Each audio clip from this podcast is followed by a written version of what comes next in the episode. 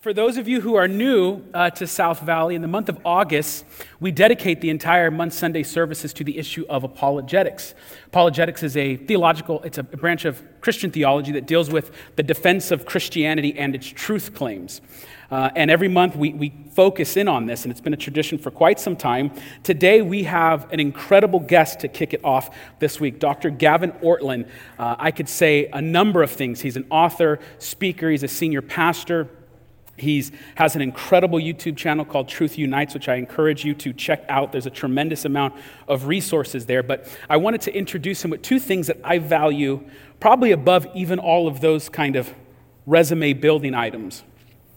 Is one, uh, Dr. Ortlund is focused in the areas of Christian apologetic that matter most. Like, what are the questions being asked? What is it culture is currently wrestling with? Maybe so much to a degree that the culture isn't even asking those questions yet, but he is anticipating it based upon sound observation and giving a well thought out Christian response to these critical issues.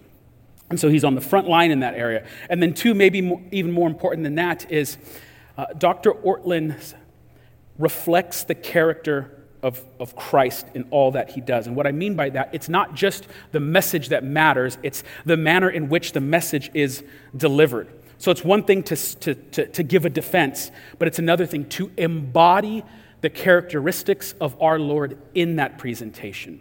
And so he's not only a great mind giving a ready defense for the Christian faith, but also mirroring the love and characteristics of our Lord Jesus Christ. So, on that note, I, I, didn't see you for a second. I was like, it was too dark and I got blind and my eyes are watering. I was like, he's gone. Dr. Gavin Ortlund. Well, good morning, everyone. It's an honor to be worshiping with you today and to see how God is at work in this area. As a pastor in another part of the state of California, to come up and see the great things God is doing here, it just lifts up my heart. And you know, every time I have a members meeting, I, I, share my thank yous to my church. I get choked up every time. Only a pastor knows those feelings of gratitude you have for the wonderful sheep of Christ. So uh, I'm just honored to be here. Now, we've mentioned prime rib, and we're getting toward lunchtime, so hopefully you're going to hang with me a little bit because we're going to press into this topic that is a deep passion of mine, and we're going to get through a lot, but we'll move it quickly and uh, try to uh, keep you engaged here. And what I want to just share in terms of my heart passion for this issue is that I, I deeply care about people who are struggling with doubts. And sometimes it's even hard to acknowledge that in the church and to admit that. Some of us have been through those seasons of doubt. Others of us uh, will go through that, or we have friends who are going through that. It's a very common experience. And one of the deepest passions in my heart is to be a friend and a help to people who are going through that. Uh, so you don't feel like you're going through it alone, you know? Because that's a, a, a painful experience, and I believe it's really common, and it seems really common right now to be asking the deep questions like, what are the real reasons we have to believe in Jesus? Does this stand up to scrutiny?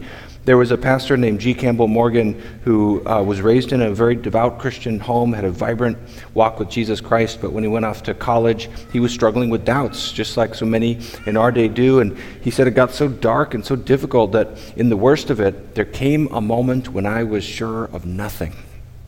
I wonder if you've ever felt something like that, that feeling like the world is turned upside down and you're trying to make sense of things.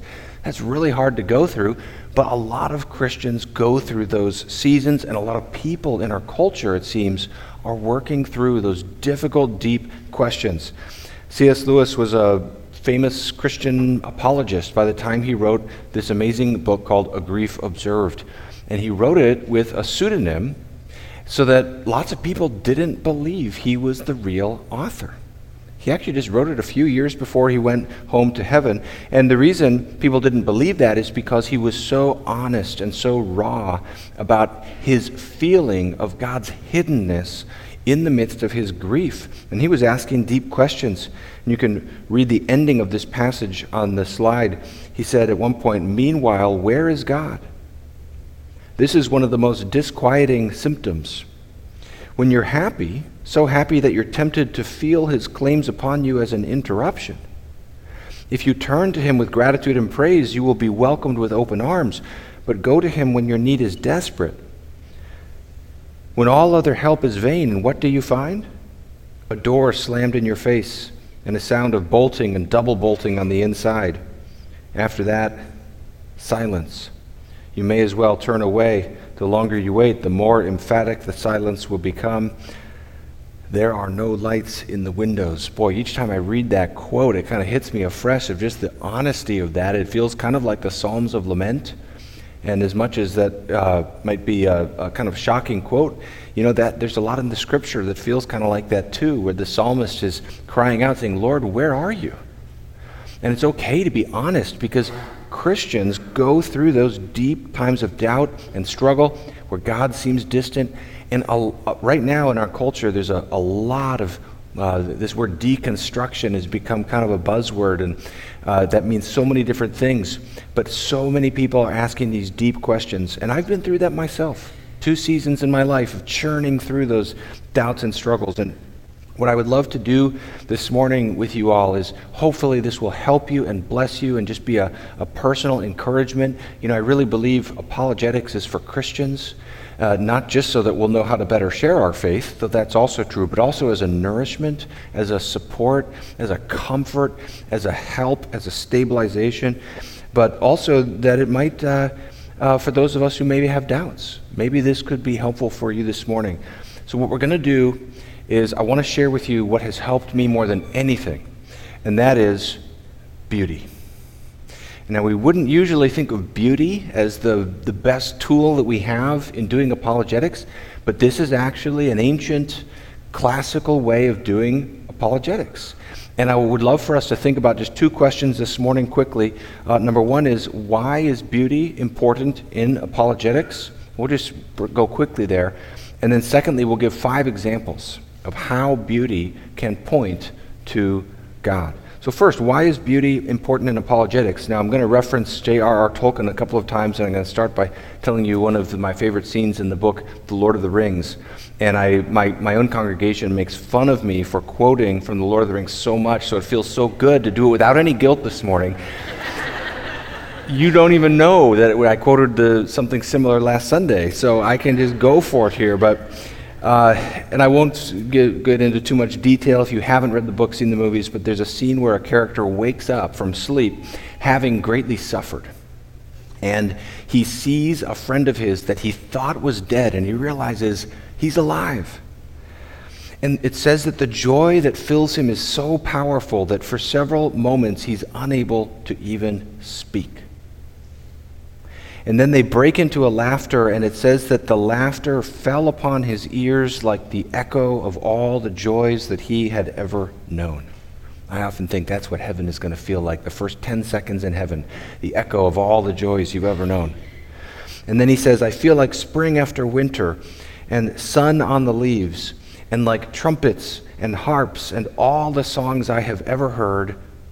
Is everything sad going to come untrue? Now, I love that scene, and I'll stop there so I, I don't get emotional quoting Lord of the Rings. But it's so beautiful to consider that feeling of unspeakable joy. And this is a great image for how the, the gospel should land upon our hearts. The gospel is enchanting, the gospel is enthralling. It's a message of infinite joy at the glory of God. It should just lift us up, you know, to even think about it. Sometimes in my life, I've been working through doubts. Even just the thinking about the possibility fills your heart with joy. What if Jesus really rose from the dead? The two images I like to use that help my own heart anticipate how the good news of Jesus Christ should land upon our heart one of them is when, uh, if you remember what it feels like, maybe, I hope I'm not the only one who has this memory, but remember what it feels like. You wake up as a little boy and you're thinking, okay, what day is it? Do I have to go to school? And then it suddenly dawns on you that it's Christmas morning. Does anyone remember how that feels? You wake up and it's like, oh, that like rush of joy. Another episode in my life when I think of that just un, unspeakable joy is when you're pursuing someone that you love. And the first time you realize, she loves me too. Okay, how does that feel? You know? It's like that pinnacle of joy in the human heart exploding upwards into joy, right? And this is what we believe about the gospel. If, if the gospel is, is a, a good news message, a happy news message, that the God who made our world has come to us in the person of Jesus Christ to draw us back to himself and to set all things right so that everything sad becomes untrue. And if you think through the emotional implications of that, you know, one of the ways you, you can know for sure that you're really getting it, it's really sinking down to your heart, is when this thought comes Can it really be that good? Because I don't believe we can exaggerate the happiness of the gospel. And it's helpful to see that when we're doing apologetics to bring out the emotional implications. And this is a classical approach. The ancient philosophers spoke of the good, the true, and the beautiful. A lot of Christian philosophers, smart apologists, have talked about this that we want people to see. We want to help our non Christian friends who don't have the hope of Jesus to feel and experience the gospel as true, but also as good and also as beautiful. Blaise Pascal, I won't read through this quote you see on the slide, but basically what he's saying is hey, when we're doing apologetics, we're not doing it with robots, you know?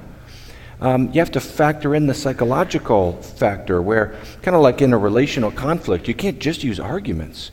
You have to try to be persuasive. And he says you have to start further back than just argumentation about its truthfulness and show its respectability and its desirability. He says, make good people wish it were true first then show them that it is true. This is what I have found so helpful in my own life, and I just want to share three quick reasons why I think this is so important right now. You know, I was driving up from Ojai, where I minister, uh, yesterday afternoon. I rented the car, driving up. Sometimes, maybe again, maybe this is just me, but sometimes if you're just around people, you know, traveling to new areas, observing people, you just get a feel for the culture. And it just feels as though there's a lot of pain right now, uh, a lot of darkness, a lot of fear, a lot of anger. There's a lot of people who need the hope of Jesus right now. And it does seem to call for a little bit of a different approach in some ways for how we share about Jesus and defend our faith in Jesus when we're interfacing with people. Three things in particular I think of. One is that there's so much disenchantment in our culture right now. Somebody once said, that the greatest enemy for the apologist is not a brilliant counterargument. The greatest enemy is apathy so many are disillusioned and disenchanted so that they're kind of just not thinking about the questions, you know? And beauty helps us cut through the disenchantment and get to the heart. Uh, I've known a lot of people who've come to Christ in part from reading fiction, like The Lord of the Rings, or in part from the arts, music, for example. How does that work? Well, Beauty has this ability to cut through the distraction, the disenchantment, and awaken us to consider the ultimate questions of life. An apologist that I know was uh, giving talks at a university, and he said the first night he came with arguments for God, and it was just, it didn't meet, it didn't connect. The audience was unresponsive. And he said, The next night I came and I just tried to show the absurdity of life without God. I tried to show the existential implications of you know, here's what this means. Look down the road and see where this leads. And he said it completely changed the response and, and it kind of pierced people to the heart. I think beauty can help us cut through that disenchantment. Second, and very much related to that, uh, our culture, we need beauty because there's such a distraction within our culture right now.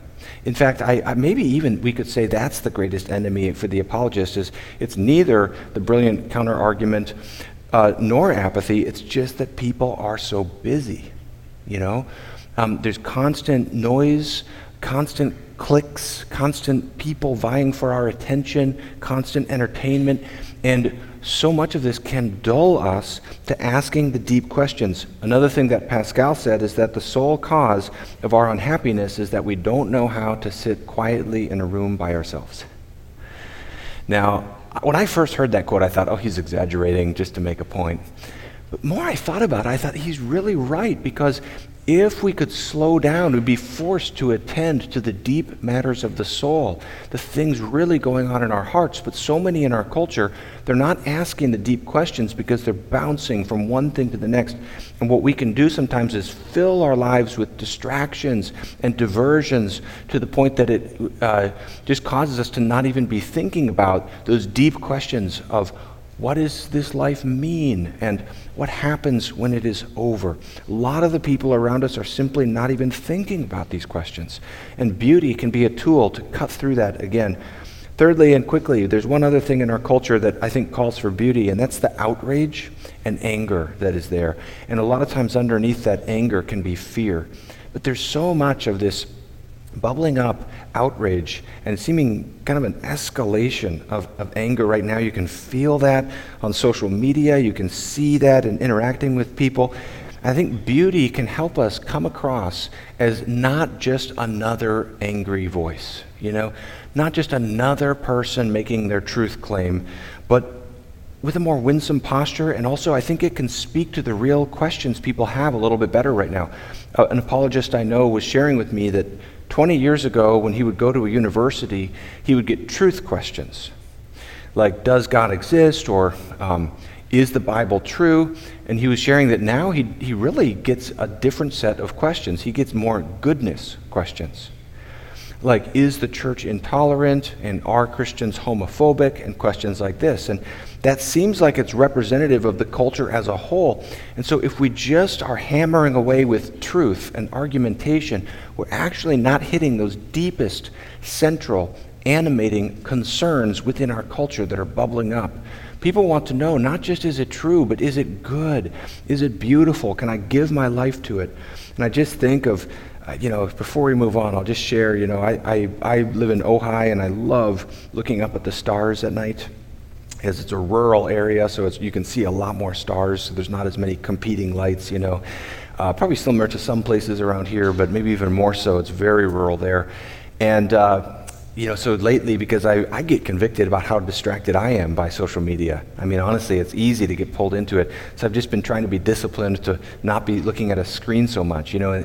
Our, in the olden days, people would stare at the stars at night, and, and we just stare at our, our screens all the time, you know.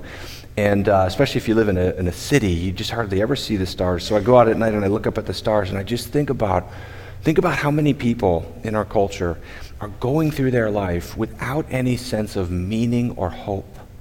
They feel in their hearts a deep sense of despair. They don't know the hope that we do have in Jesus Christ. And uh, I think of young people I know, friends of mine, they're, uh, they would go out at night and look up at the stars, and you know, maybe they've been too busy. Maybe they're an agnostic and they're not sure what is the meaning of life, and is there a God, and what is this all for? What are we all doing here, you know? And maybe they're too distracted to think about that during the day because they're busy, but at night they go out and they look up at the stars. And if you ever just try to just take it all in, sometimes I, maybe this is weird, but I love to just go out there and just, as long as I can, just try to absorb what I'm looking at, you know? Just the immensity of it, the beauty of it. And at night, if you, uh, so picture this young man going out at night doing this, and the, the wind is rustling through the leaves and the trees. And as you're outside in the beauty of nature, this longing is awakened in his heart to just, you know, it's th- this longing for something you can't even put into words. Have you ever felt this? This longing for something more than what is in this world, this longing for transcendence and for joy and for something beyond. Well, so many people in our culture don't know about the hope of Jesus that is the answer to that longing, that fulfills that longing, like that character in Lord of the Rings experienced, to this overflow of joy.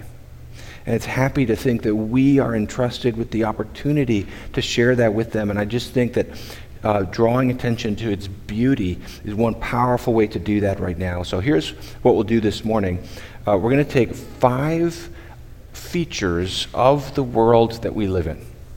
Okay? Some of these will seem odd, but you'll see where we're going as we get into them. We'll talk about justice, love, math, music, and hope. And what we're going to do is we're going to consider each through two options, this framework of, on the one hand, Christianity, and on the other hand, what we'll call naturalism. When you hear the word naturalism, just think nature only. Naturalism is the view that there's nothing beyond physical nature. There's no God, there's no heaven, there's no soul. Okay? It's a common view in our culture, and it's on the rise.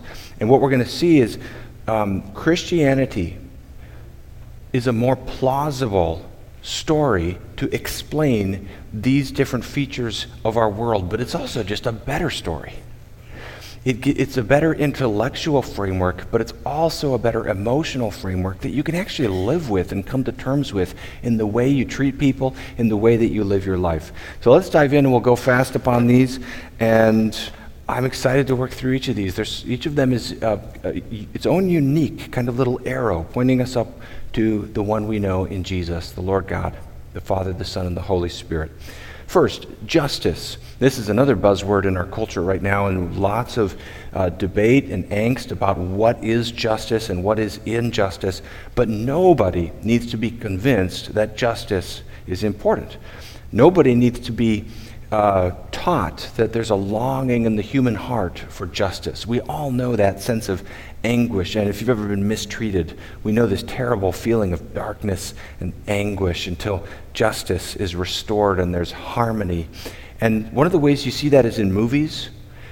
Movies, if you stop and think about it, are kind of telling the same story over and over. It's good and evil, right? This just kind of dawned upon me a few years ago, and it suddenly it's so common and instinctive that we just take it for granted. But it's actually kind of amazing when you think about it that in every movie, it's the same plot line. Good and evil are struggling. Good is getting defeated and beaten up by evil for most of the story. And then, usually, almost all the time, good wins in the end. The good guys beat the bad guys. Every now and again, you'll find a movie. Maybe some of you are thinking of an exception right now. I'm thinking of one in my mind. But you can find some of those movies where the, the good guys don't win in the end. And one of the things that's interesting is how unsatisfying that is. And you think, that just doesn't feel right, you know? There should be justice at the end of the story. And this is this longing deep within the human heart. Another way you can see this is the way our culture is growing more polarized and more tribal and more outraged. And uh, there's a, uh, a lot of people who thought that as we become more secular, we'll become more tolerant. But that's not happening uh, the more secular we get, the more there's an awareness of a deep longing for justice in the human heart that does not go away. There's a secular social psychologist named Jonathan Haidt who's written a great deal about this. It's actually a really helpful book called The Righteous Mind. If you want to understand, I think the subtitle is Why, we, Why Good People Are Divided on Politics and Religion. It's a fa- and it's by a secular person, but he's exposing, he's doing things that are actually really helpful in this context to think about because he's talking about the conscience and this deep, hardwired sense of justice that's in the human heart. At one point, he says human nature is not just intrinsically moral, it's also intrinsically moralistic and judgmental.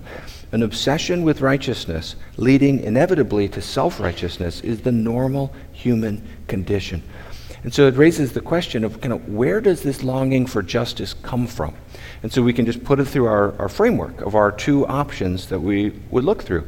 Uh, the first option is within naturalism.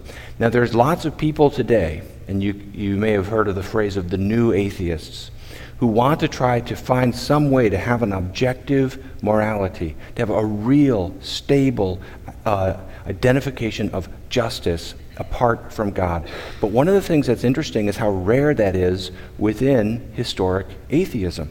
Almost all of the older atheists, I think, were a bit more honest and thoroughgoing in showing the implications, the emotional implications too, of atheism. There's an older atheist named Friedrich Nietzsche who has this famous passage where he's saying the loss of God means total chaos. He says, in the absence of God, it's as though the, the, someone's taken a sponge to wipe away the horizon, or someone has unchained Earth from its orbit around the sun. He says at one point, in the absence of God, is there anything that is still up or down? It's like, you know, total chaos. And if you think through, okay, so who's right, the older atheists or the newer atheists? If you think it through, in a naturalistic worldview, it really does seem like the older atheists are right. It's hard to find any way to have an objective justice that is a real justice, that's not just a, a, a, something that we make up. One of the reasons for that is in a naturalistic worldview, everything about us is explained by evolution. So the conscience is in our heart simply because it helped our animal ancestors survive. Everything about us, including our sense of right and wrong and our longing for justice, comes from the evolutionary, it's just a spin off or a byproduct of evolution. It helped animals pass on their genes, and that's why it's in us. Now, if you really think that through, it's pretty devastating. It means, in the, in the first place, that our sense of justice is an illusion. It's kind of our brains tricking us. There is nothing out there that is transcendent or fixed that justice refers to. It's just a survival mechanism. It also means that justice is arbitrary. We could have evolved such that we'd have a completely different uh, set of moral intuitions. And I won't read the quotes from, that I have up here about this because they get kind of disgusting, actually. It's kind of gross to think about. There's all these people saying, you know, imagine we had evolved like this animal or like that insect, and our moral intuitions would be exactly the opposite of what they are right now. And it is pretty devastating to think about that. It means that there, it's an illusion and it means no happy ending is coming. In a naturalistic worldview, there will be no final justice. Okay, so that's one. We're looking down the road here with these two options. That's naturalism. Now look down the road at Christianity. If Christianity is true, then the conscience is not a deception, it's not tricking us, it's a clue about what reality is really like. And Tolkien talks about how because we're made in the image of God, and God is a just God, this is why we tell stories that are patterned after the great story that we're all a part of. This is why we all of our stories have good and evil and a happy ending because that's what's happening in our world. If Christianity is true, there will be a happy ending. Everything sad will come untrue. There will be final justice. If you think about it like this, think about the feeling you get when you're watching your favorite movie. Okay? Uh, that sense of resolution and rightness at the end. If naturalism is true, that feeling is just your brain tricking you. If Christianity is true, that feeling is a little clue into what is going to happen in our world one day you can see the emotional implications of these two are infinite. I don't think we can exaggerate them. All right, these next few will be quick. We'll go fast. Number two is love. Now, I'll start this section with a, a confession here. I'm going to reference the movie Frozen 2, the great theological masterpiece, Frozen 2, okay? Now, my excuse for, I've seen this movie many times. I won't tell you how many. But my excuse is, I have four young kids, and I'm just trying to connect with my daughter. You know, that's what. Um, we so we have four. By the way, we have our fifth child is due in eight days. So if you see me check my phone and leave suddenly, it's not you. Okay. But I actually love the music in this movie. It's actually pretty deep. There's this one song called "Do the Next Right Thing." It's pretty poignant. It's talking about working through depression and keep going through the dark you know?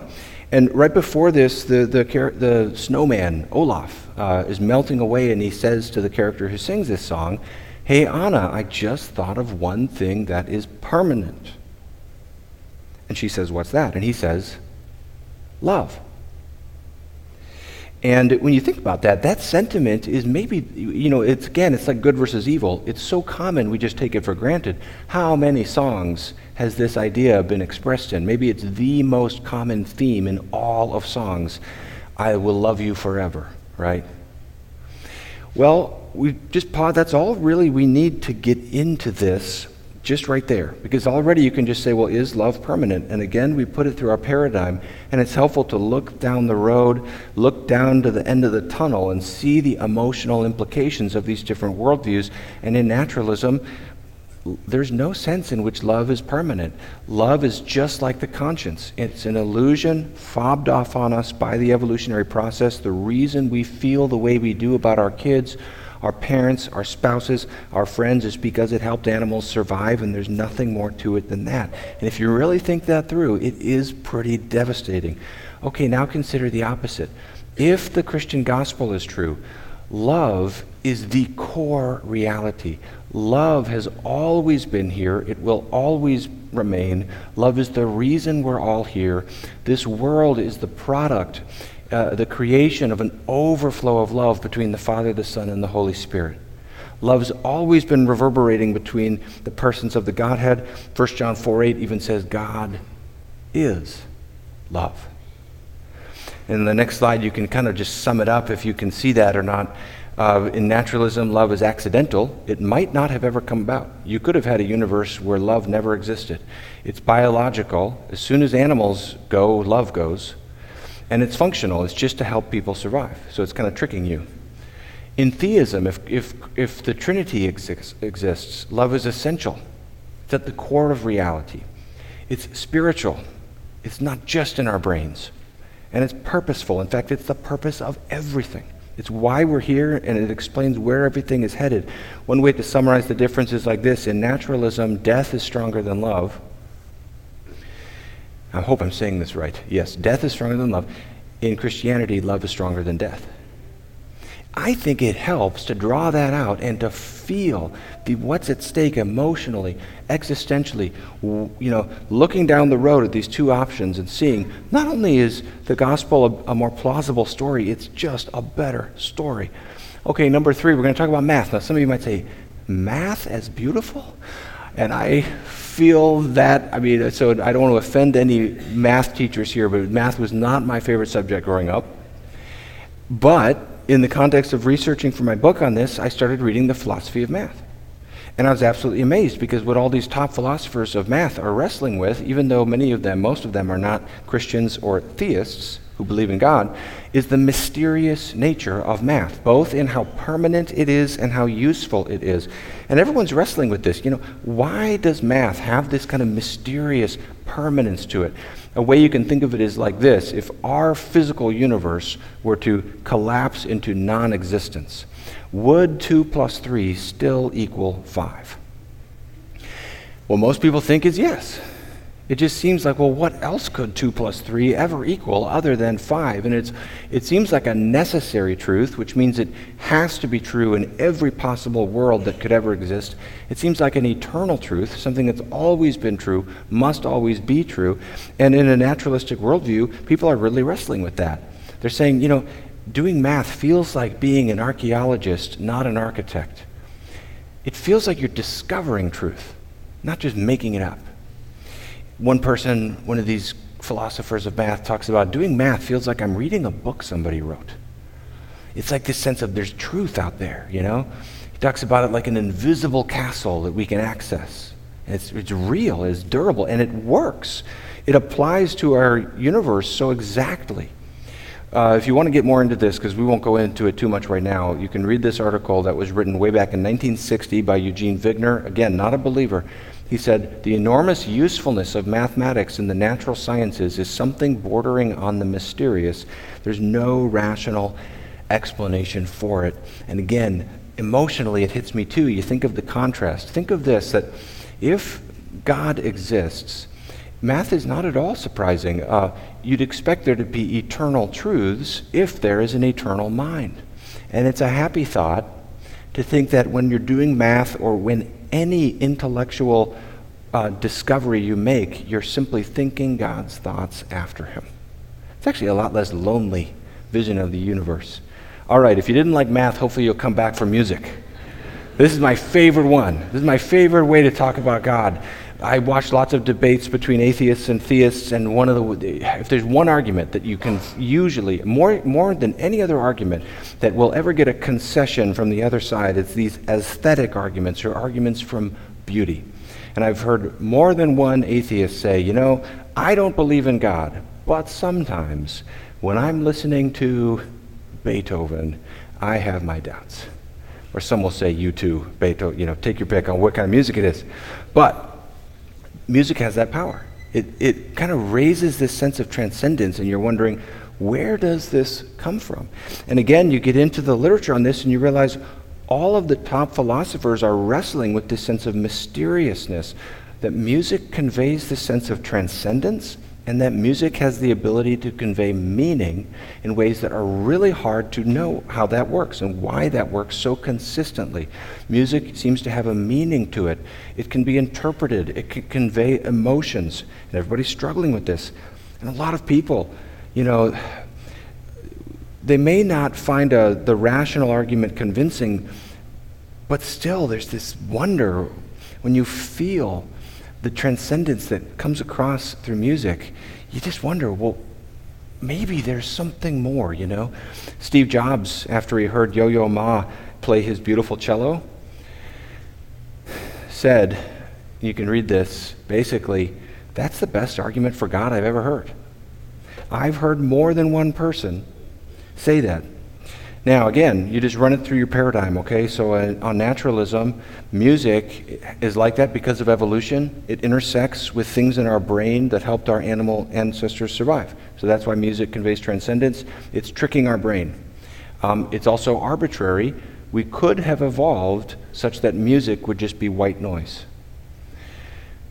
In, in a way, you could say music is a distraction from reality because reality is chaotic for naturalism, music is very orderly. For Christianity, this is absolutely amazing to think about. There's an old tradition of thought that says music is, the la- is a language. It's the way God created the world. And they get this from Job 38, where the angels are singing at creation. And you can read about this and even in the Lord of the Rings. The creation account in Lord of the Rings has these angel like creatures singing the world into being. And as their harmony goes out, it creates the world. So we can think of the difference here in terms of a metaphor. For naturalism, music is like an opiate or painkiller to a dying person. It's pleasant because it's a distraction from what reality is really like.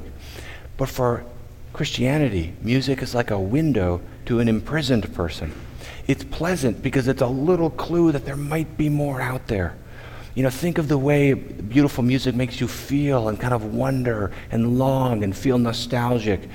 Uh, imagine a, a, a, person in prison who's been in prison his whole life. He's never seen waterfalls. He's never seen the sunset. He's never seen trees. But he has a window and he can look up and see the sky and hear the birds. And he just wonder, and that enables him to wonder maybe there's more out there, you know?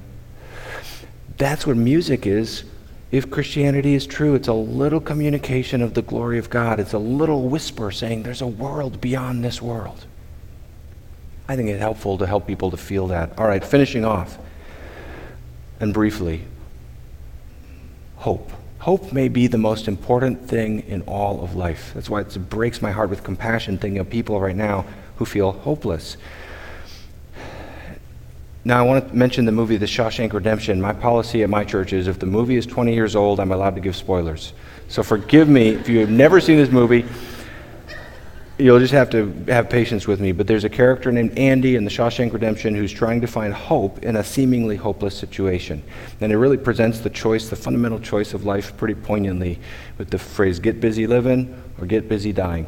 Well, he chooses hope, he chooses life. And in the context of that choice, he says, Hope is a good thing, maybe the best thing, and no good thing ever dies. Every heart knows how to relate to that. Everyone knows how the difference hope makes in your life. But again, think about it through your framework. In naturalism, it's not true that hope will never die. It will. All you have to do is wait long enough, and there will be no one around to do any hoping. In fact, not only every individual human life, but all of human civilization collectively will have no ultimate consequence. The universe will wind down, all will come to nothing it really is dark, and it helps to, to see that when we're seeing this contrast. I mean, if you want to really feel it deep in your heart, imagine you're in the hospital with a friend and you just have five minutes left with them, and naturalism is true. What can you even say, you know? And that's why it breaks my heart with compassion, thinking of people in our culture who don't have hope. How can we live without hope? But if Christianity is true, looking the other way and finishing off, not only do we have a hope, we have the best possible hope, the best imaginable hope, because our hope is grounded in the resurrection of Jesus. Now, when Jesus rose from the dead, he did not lose his scars. When we get to heaven and hug Jesus, we will be able to see the nail holes in his wrists. Resurrection hope does not just undo suffering, resurrection hope reverses suffering, it, it brings it to greater glory and joy. And here's the amazing thing that we can set our hearts upon this morning is that if you are in Christ, if you've turned away from sin and placed your faith in Christ and surrendered your life to Him, that hope is yours. The suffering of your life also will turn to glory and joy as you follow Jesus throughout this world. Tim Keller puts it like this you can read this on the, on the screen. Resurrection means every horrible thing that has ever happened will not only be undone and repaired, but in some way make the eventual glory and joy even greater.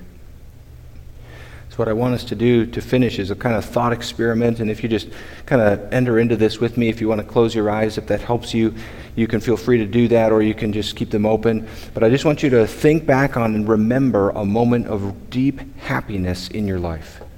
Maybe it was a time, a childhood memory, or maybe a, when you accomplished a dream, or when you reconciled with a friend, or something that just filled your heart with joy. Maybe you thought of it when we referenced that scene in The Lord of the Rings earlier. And just imagine what it will feel like if this is true, and if you knew this deep in your heart, that that feeling of happiness is just the first installment of a final, settled happiness that you will know forever and ever and ever. That one day when you get to heaven, somehow the joy of heaven has this paradox it's infinite yet ever increasing. Your joy will be full the first moment you're there, but it will continue to explode upwards, more and more and more joy for all of eternity. And the, the suffering of this life will not simply be ended, it will somehow be turned to joy. I like to say, heaven will not only end your pain, heaven will mend your pain. The difference between these two is infinite. And if Christianity is true, that is the hope that we have. It's the best hope imaginable. And it's a hope that is worth giving everything in our lives to. And it's a hope that is worth sharing with our friends who desperately need the hope of Jesus Christ. Let me pray for you today before we finish. Father, thank you so much for the chance we have to set our hearts upon this hope afresh. We need that Sunday by Sunday and sometimes moment by moment. And so I pray for each of my friends here. I pray for anyone who is personally experiencing doubts or struggles in their faith. And I pray, Holy Spirit, that you would communicate your love to that person, that they would know that you love them, you care for them, you are with them, you are near. May they know your reality in the depth of their heart. Lord, for anyone who has come to our minds as we've been reflecting upon this that we are aware of needs the hope of Jesus Christ, we pray you'd work in their life to draw them to yourself and give us, Lord, the courage to look for that open door, to share the hope that we have. And Father, I pray for each of us here that our hearts would be full of joy this morning. How can we consider what you've done for us, Jesus, and not be moved to joy? Thank you from the bottom of our hearts, Jesus, for you, what you've done for us. May we just fall on our faces before you and, and give our lives, spend our lives serving you and, and worshiping you in response. We pray in your mighty and precious name. Amen.